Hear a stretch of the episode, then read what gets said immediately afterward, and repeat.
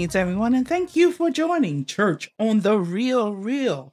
That's R E E L, as in the multi platform broadcast, R E A L, as in having a genuine conversation or true dialogue about faith based issues. I'm your host, Donna Means. Do you ever feel like the odds are stacked against you while deciding between good and evil? You're not by yourself. Humans have wrestled with the moral dilemma caused by the mysterious figure whose very name induces terror for some the devil. The Apostle Paul says, Romans chapter 7, verse 21. So I find this law at work. Although I want to do good, evil is right there with me. In this verse, Paul is acknowledging the tension and conflict between his desire to do what is right and the reality of his own sinful nature that often leads him to do what is wrong. Romans chapter 7 deals with the struggle between the flesh and the spirit. In this chapter, the Apostle Paul describes his own personal battle with sin and the law, acknowledging that the power of sin to lead him astray from doing what is right and what is good. Throughout Romans chapter 7, Paul emphasizes the point that the law, though good in itself cannot save us from sin. He explains that the law reveals our sinful nature and the extent to which we fall short of God's standards and righteousness. However, it does not provide the power to overcome sin. Paul concludes this chapter by pointing out that it is only through faith in Jesus Christ that we can find victory over sin and the power to live a life that's pleasing to God. He says, Thanks be to God who delivers me through Jesus Christ our Lord. According to the Bible, Satan is a powerful and clever adversary who seeks to lead people astray. Just as soldiers must be equipped with the weapons of battle, Christians must comprehend the nature and tactics of the devil if we are to remain solid in our faith. In the last podcast, we talked about Lucifer, his pride and fall, as well as his agenda. We also looked at the spiritual armor that God has given to us. The belt would have been the first item of protective equipment worn by the Roman soldier before preparing for war. The belt was a leather strap with an apron that draped around around the soldier's groin and lower abdomen. To give the best protection possible, little brass plates were added to the apron. It adhered to the soldier and protected some of his most vulnerable bodily parts. It was also used to tuck up clothing so that it did not get in the way when fighting. The Apostle Paul's call to stand firm with the belt of truth buckled around your waist is a call to be prepared to combat Satan's lies with God's truth. For Christians, the belt of truth is a symbol of the importance of living a life based on the truth of God's word. It signifies the need to be grounded in the truth of God's teachings and live a life that is consistent with those teachings. This includes being honest and transparent in all aspects of life, both in personal relationships and in business dealings. The belt of truth also represents the need to be discerning and to distinguish between truth and lies. In a world where falsehoods and deceptions abound, Christians are called to be discerning and to hold fast to the truth, even when it may be unpopular or difficult to do so. Our adversary fights with falsehood. He is skilled at making falsehood appear to be true. Armed with God's truth, we can fight and destroy the devil's falsehoods. In this episode, we will learn more about our adversary, identify some of his tactics, and how to be grounded in God's truth, allowing us to overcome. One of Satan's tricks is to convince us that he's imaginary. Come on. We have all seen the cartoons of the red devils with the horns on top of the heads and menacing expressions and malicious smiles with the pitchfork in the hands and the pointy tails. Some of these caricatures are designed to appear harmless, while others are designed to appear more threatening. The devil is often portrayed as a more subtle and deceitful figure in Hollywood films, television, other media, frequently as an attractive, charismatic individual who tempts people to sin. Through these representations, the devil might induce us to see him as a metaphorical persona rather than a real serious antagonist. The Bible depicts Satan as real rather than a symbolic embodiment of evil. He is mentioned in seven Old Testament books Genesis, First Chronicles, Job, Psalms, Isaiah, Ezekiel, and Zechariah. Every writer in the New Testament confirms Satan's existence and efforts. In the Gospel, he mentioned 29 times, 25 of which were by Jesus himself. Satan comes from the Hebrew word for adversary. The word devil is a translation of the Greek word diabolos, from which we obtain the word diabolical in English. In John chapter 8, verse 44, Jesus describes the devil as having no truth in him. John chapter 8, verse 44 reads, You belong to your father, the devil, and you want to carry out your father's desires. He was a murderer from the beginning, not holding to the truth, for there is no truth in him. When he lies, he speaks his native language for he is a liar and the father of lies. As we learned in the previous podcast, Lucifer was created as an angel. And according to Ezekiel chapter 28, verse 13, Lucifer was created by God as a seal of perfection, full of wisdom and perfect in beauty. He was one of the highest ranking angels and held a position of great authority in heaven. God created him for the same purpose God created everything else to bring God honor and to serve the Almighty's everlasting purpose. To seize God's throne, Satan boldly declared war on God and persuaded one third of the angels to join his uprising. As a result, both he and they were expelled from heaven. Since then, Satan and the other fallen angels also known as demons or wicked spirits, have continued their heinous attacks against God's people and purpose. Even though the Bible clearly indicates that Satan's annihilation is assured, he continues his never ending battle. Revelation chapter 20, verses 7 through 10 says, The thousand years are over. Satan will be released from his prison and will go out to deceive the nations in the four corners of the earth Gog and Magog, and to gather them for battle. In number, they are like the sand on the seashore. They march across the breadth of the earth and surrounded the camp of God's people, the city he loves. But fire came down from heaven and devoured them. And the devil who deceived them was thrown into the lake of burning sulfur, where the beast and the false prophet had been thrown. They will be tormented day and night forever and ever. This verse appears near the end of the book of Revelation, which depicts the millennium, Christ's thousand year reign over the earth. After the thousand years in prison, Satan is released and immediately begins assembling the nations of the world to wage war against God's people. The reference to Gog and Magog refers to the armies depicted in Ezekiel chapters 38 and 39 of the Old Testament. Gog is the king of Magog, a nation in the far north, and he leads an army against Israel in these chapters. The passage in Revelation 20 implies that the countries who join Satan's army are like the nations depicted in Ezekiel. The armies of Satan's demons are depicted as numerous, like sand on the beach. They march over the world, encircling God's people's camp, which is categorized as the city that he loves. However, the fire descended from heaven and devours them all, annihilating the entire army. Following this, the devil who misled the nations and led them to ruin is cast into the lake of burning sulfur, where the beast and the false prophet were already cast. This alludes to the events detailed in Revelation chapter 19, in which the beast and the false prophet are cast into the lake of fire. The devil is thought to be tortured day and night for all eternity. The passage serves as a reminder of the ultimate victory of God over evil and the importance of remaining faithful to Him even in the face of trials and persecution. The Bible teaches us that Satan is a powerful and deceptive enemy who seeks to undermine our faith and lead us away from God. Satan's tactics can be categorized under the 5D plan, which includes deception. Satan is described as the father of lies, and he uses deception to trick people into following him. He can appear as an angel of light, and his followers can appear as ministers of righteousness. Division. Makes the wrong things appear attractive so that we want them more than the right things. This is often referred to as temptation. Satan tempted Jesus in the wilderness by offering him worldly power and possessions. Similarly, he tempts us with worldly pleasures and desires to lead us away from God.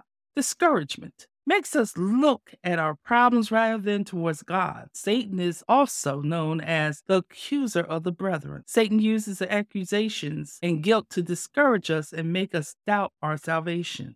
Division. Satan seeks to create division and strife among believers, causing them to turn against each other and weaken their unity. Defeat makes us feel like failures so that we stop trying to move forward. Satan uses fear to paralyze and control people, causing them to doubt God's power and protection. To combat Satan's tactics, the good news is that Satan has limitations. He is a created entity, and in no way is he equivalent to our Creator. Satan is depicted in the Bible as a powerful and clever enemy, yet he is also restricted in many respects. First of all, he's limited in power. Although Satan is frequently portrayed as a strong spiritual creature, he is not all powerful. God's sovereignty and authority restricts his capacities. Before Satan could hurt Job, he had to first obtain permission from God. Jesus informs Peter in Luke chapter 22, verses 31 through 32, that Satan has begged to sift him like wheat, but Jesus has prayed for him so that his faith would not fail. Satan has limited knowledge. While Satan is depicted as crafty and devious, Satan is not omniscient. In 1 Corinthians chapter 2 verse 8, Paul refers to Satan as the ruler of this world, who did not comprehend God's knowledge revealed through Jesus' death and resurrection. Matthew chapter 24, verse 36, Jesus adds that no one, not even the angels in heaven or the Son, knows the day or the hour of his return, but only the Father. He has a limited time. While Satan is currently active in the world, his time is ultimately limited. In Revelation chapter 12, verse 12, the devil is described as having great anger because he knows that his time is short. In Revelation chapter 20, verse 1 through 3, it is revealed that Satan will be bound for a thousand years during Christ's reign on the earth, and then he will be released for a short time before being ultimately defeated and cast into the lake of fire. He is got a limited physical presence. Satan is a spiritual creature with no physical body. Unlike people or animals, in the book of Job, Satan is categorized as strolling around and traveling back and forth on earth. However, this most likely relates to his spiritual presence rather than a physical one. Satan has limited authority. Satan is also known as the God of this world. Second Corinthians chapter 1 verse 4, or the prince of the powers of the air in Ephesians chapter 2, verse 2. His influence is ultimately limited by God's sovereignty. In Matthew chapter 28, verse 18, Jesus claims that he has been granted all authority in heaven and in earth, not Satan. Paul tells how Christ disarmed the principalities and authorities and made a public spectacle of them by triumphing over them on the cross in Colossians. Satan also has a limited ability to deceive believers. While Satan is a master of deceit, his power to deceive true believers is ultimately limited. 2 Corinthians chapter 11 verse 14 through 15, Paul tells the Corinthians that Satan disguises himself as an angel of light and his followers as slaves of righteousness, but he also assures them that they are not unaware of Satan's plans. First John chapter 4 verse 4, John states, the one who is in the believers is greater than he who is in the world, alluding to the presence of the power of the Holy Spirit. The devil can be defeated.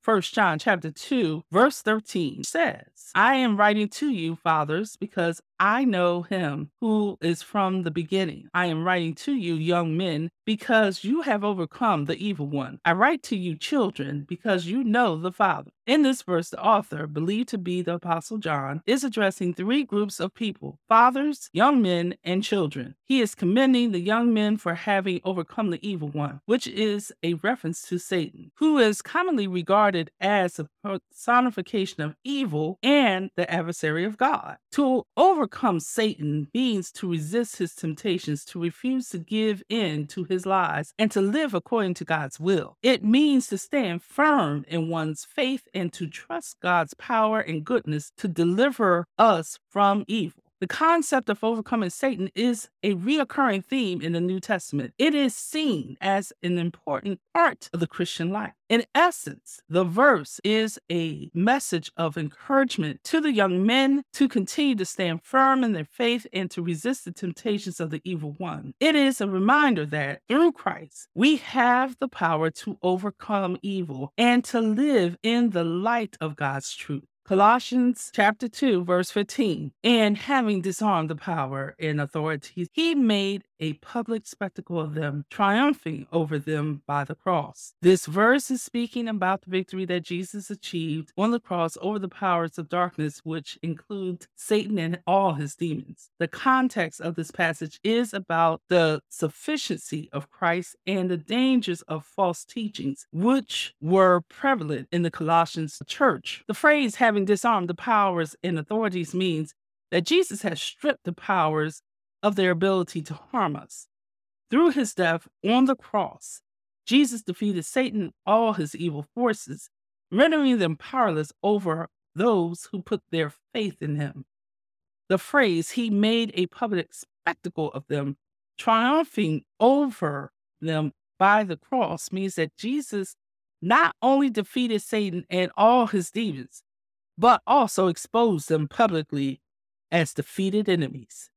The imagery here is of a military triumph where the conquering generals parades his defeated enemies through the streets to demonstrate his victory. So to overcome Satan means to recognize the victory that Jesus has already achieved on our behalf and to put our faith in him. It means to resist the devil's temptations and attack by relying on the power of Christ, who has disarmed and defeated him. It also means to live a life of obedience to God God's word and resist false teachings that would lead us away from the truth of the gospel. Temptations from the devil can be resisted. 1 Corinthians chapter 10 verse 13 reads, no temptation has overtaken you except what is common to mankind, and God is faithful. He will not let you be tempted beyond what you can bear. But when you are tempted, He will also provide a way out so that you can endure it.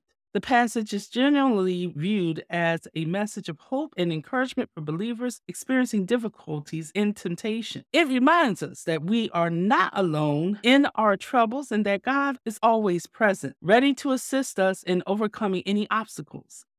To defeat Satan, we must reject his temptations and obey God's instructions. In the Bible, Satan is frequently described as a tempter who seeks to lure us astray from God's path. Overcoming Satan entails resisting temptations and being fruitful and being faithful to God. This might be a challenging process, but with God's aid, we can conquer any challenge we can continue on the road that God has set for us to overcome the problems that we experience in life by depending on prayer, faith, and the direction of the Holy Spirit. Finally, our triumph over Satan is due to our trust in God and readiness to obey his will for our lives.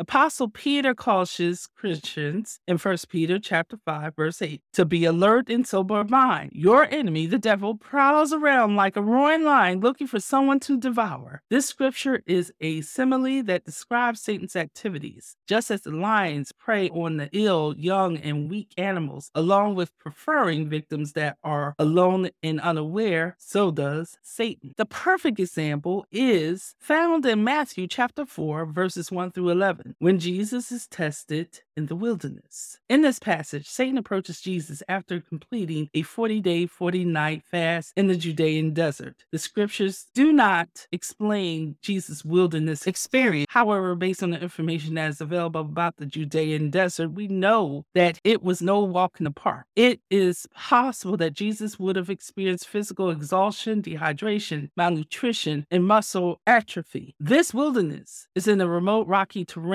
with no food and no water sources away from civilization. Jesus was alone in the desert. In verse 2, it tells us that Jesus was hungry. Satan attempts to exploit Jesus' hunger, telling Jesus to turn the stones into bread to satisfy his hunger. In verse 4, Jesus responds, Man should not live by bread alone, but by every word that proceeds out of the mouth of God. Quoting from Deuteronomy chapter 8, verse 3. Jesus recognized that physical needs are important, but spiritual needs are even more important. Satan then tempted Jesus by appealing to his pride. Satan takes Jesus to the high mountain and offers him all the kingdoms of the world if he bows down and worships him. Jesus replies, Get thee hence, Satan, for it is written, Thou shalt worship the Lord thy God, and him only shalt thou serve. Quoting from Deuteronomy chapter 6, verse 13. Jesus recognized that it would be foolish to test God by taking unnecessary risks. Satan distorts Psalms 91 12 to persuade Jesus to throw himself down off the pinnacle of the temple and trust God would save him. Jesus answers, It is written again, Thou shalt not tempt the Lord thy God. Quoting from Deuteronomy chapter 6, verse 16. Jesus recognized that true power and glory came from serving God, not from serving oneself or others. By relying on the truth and the authority of God's word, and by the power of the Holy Spirit, Jesus was able to resist Satan's temptations and overcome his tactics.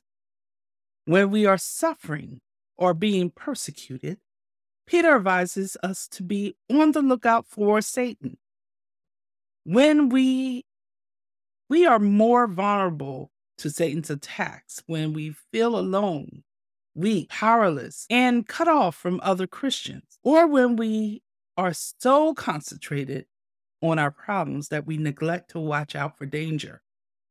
During times of suffering, we should seek other Christians for support. Keep our eyes on cross and resist the devil. According to James chapter 4 verse 7, Resisting the devil will make him flee from us.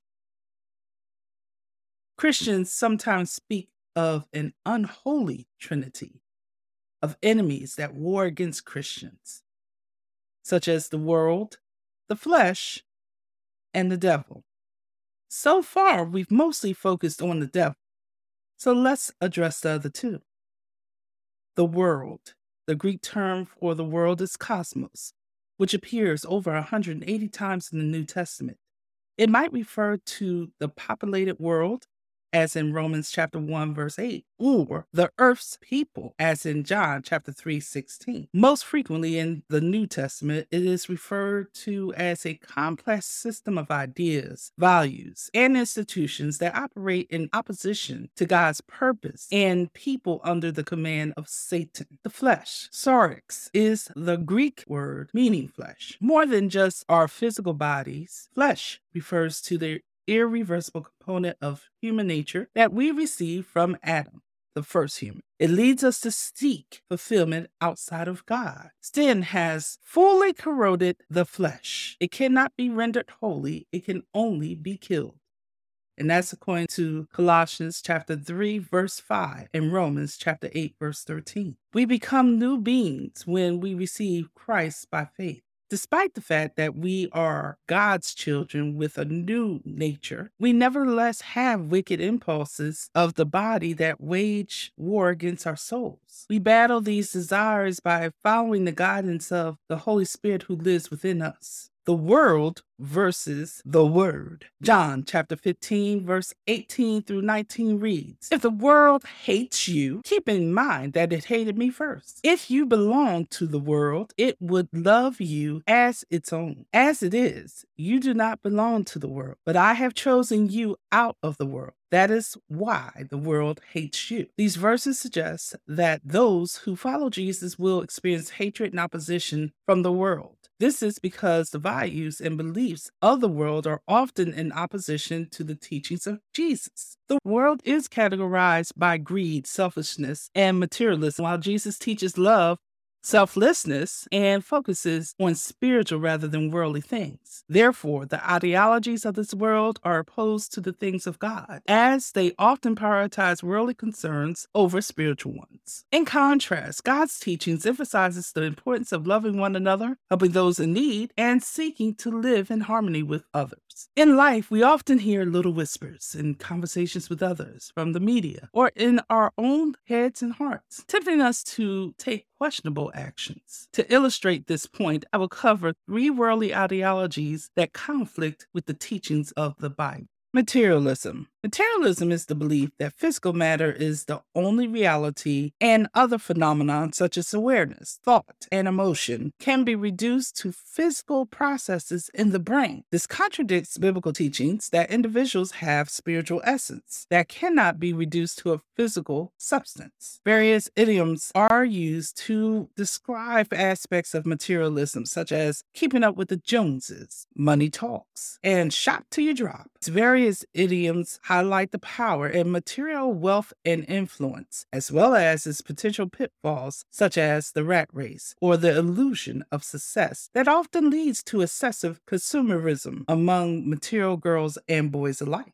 Moral relativism. Moral relativism is the belief that there are no objective moral standards and that what is considered right or wrong is determined by culture or individual choice. This view contradicts the Bible's teachings that there is an objective moral standard based on God's character revealed in Scripture. Hedonism. There are various idioms and phrases that promote the philosophy of hedonism, which suggests that pleasure and happiness should be pursued and prioritized above all else. These include expressions such as carpe diem, eat, drink, and be merry. Life's too short, YOLO, you know, you only live once, and live like there's no tomorrow. This philosophy contradicts the Bible's teachings that humans should strive to live ethical lives that please God. So here's something that I hope that you take away from all of this. Satan is a powerful enemy who seeks to oppose God's plans and his followers.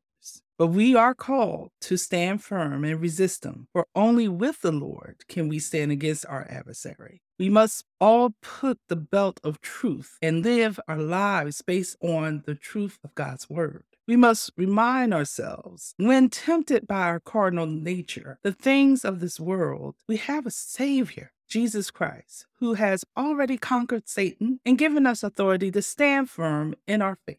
Power of truth is a great weapon against Satan. And wearing the belt of truth symbolizes the importance of living our lives guided by the word of God. The battle against Satan is real, but God always has our back and is fighting for us. Remember these things about the belt of truth. It is a symbol of faith and strength against Satan. It is a reminder to live according to God's word. It is a reminder that Jesus Christ has already conquered Satan. It also reminds us that we have the authority to stand against our adversary. It also acts as a sign of hope that God has our back in the battle against evil. Thank you for joining the conversation today. I encourage all of you to like, follow, share, and subscribe to all of the Church on the Reel Real social media channels on Facebook, Instagram, TikTok, and YouTube. The handle is Church on the Reel Real. And on Twitter, it is Church on the Reel, R E E L. The email address is donna at Church on the Reel churchonthereelreal.com and the website www.churchonthereelreal.com. May the Lord be with you until we meet again. Peace.